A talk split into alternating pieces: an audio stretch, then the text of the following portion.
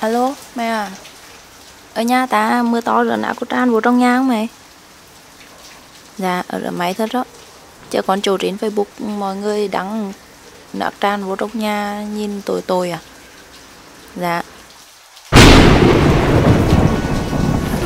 Còn con sông nước dân tràn lên bay.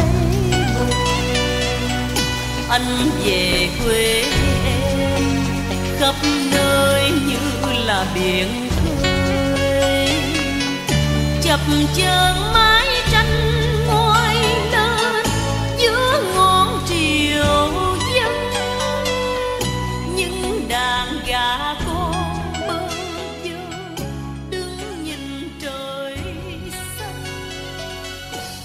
Chị hàng xóm của mình là người Hà Tĩnh.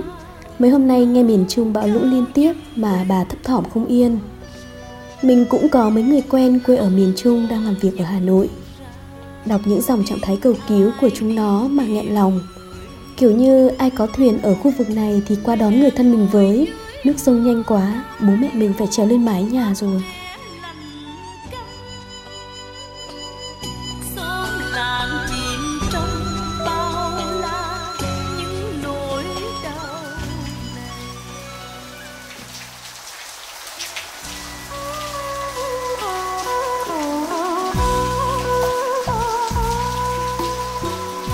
Chúng nó bảo bình thường nhớ nhà một, Thì cứ mùa bão lũ lại ngóng họ tới 10 lần. Đúng là năm nào miền Trung thì chẳng có bão, Nhưng không phải vì quen mà không thấy gợn lòng mỗi mùa bão về.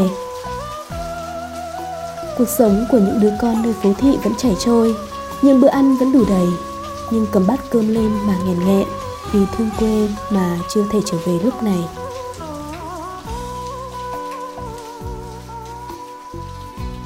Mưa to rồi mày nói cha đừng đi bắt cá ngoài đông rồi lại nguy hiểm nhá Dạ.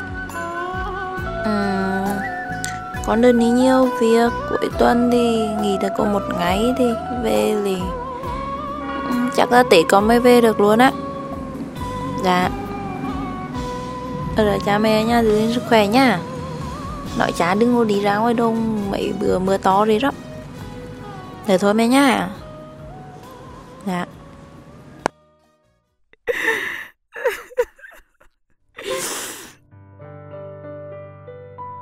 Đấy, bà chị lúc gọi điện về nhà động viên bố mẹ lạc quan tương tưởng thế thôi. Nhưng chờ mẹ tắt máy rồi mới dám khóc.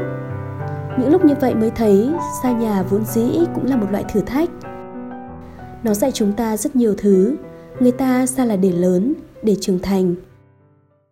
Và đi thật xa cũng là để trở về chặng đường dài mà ta qua đều để lại kỷ niệm quý giá, để lại một điều rằng càng đi xa ta càng thêm nhớ nhà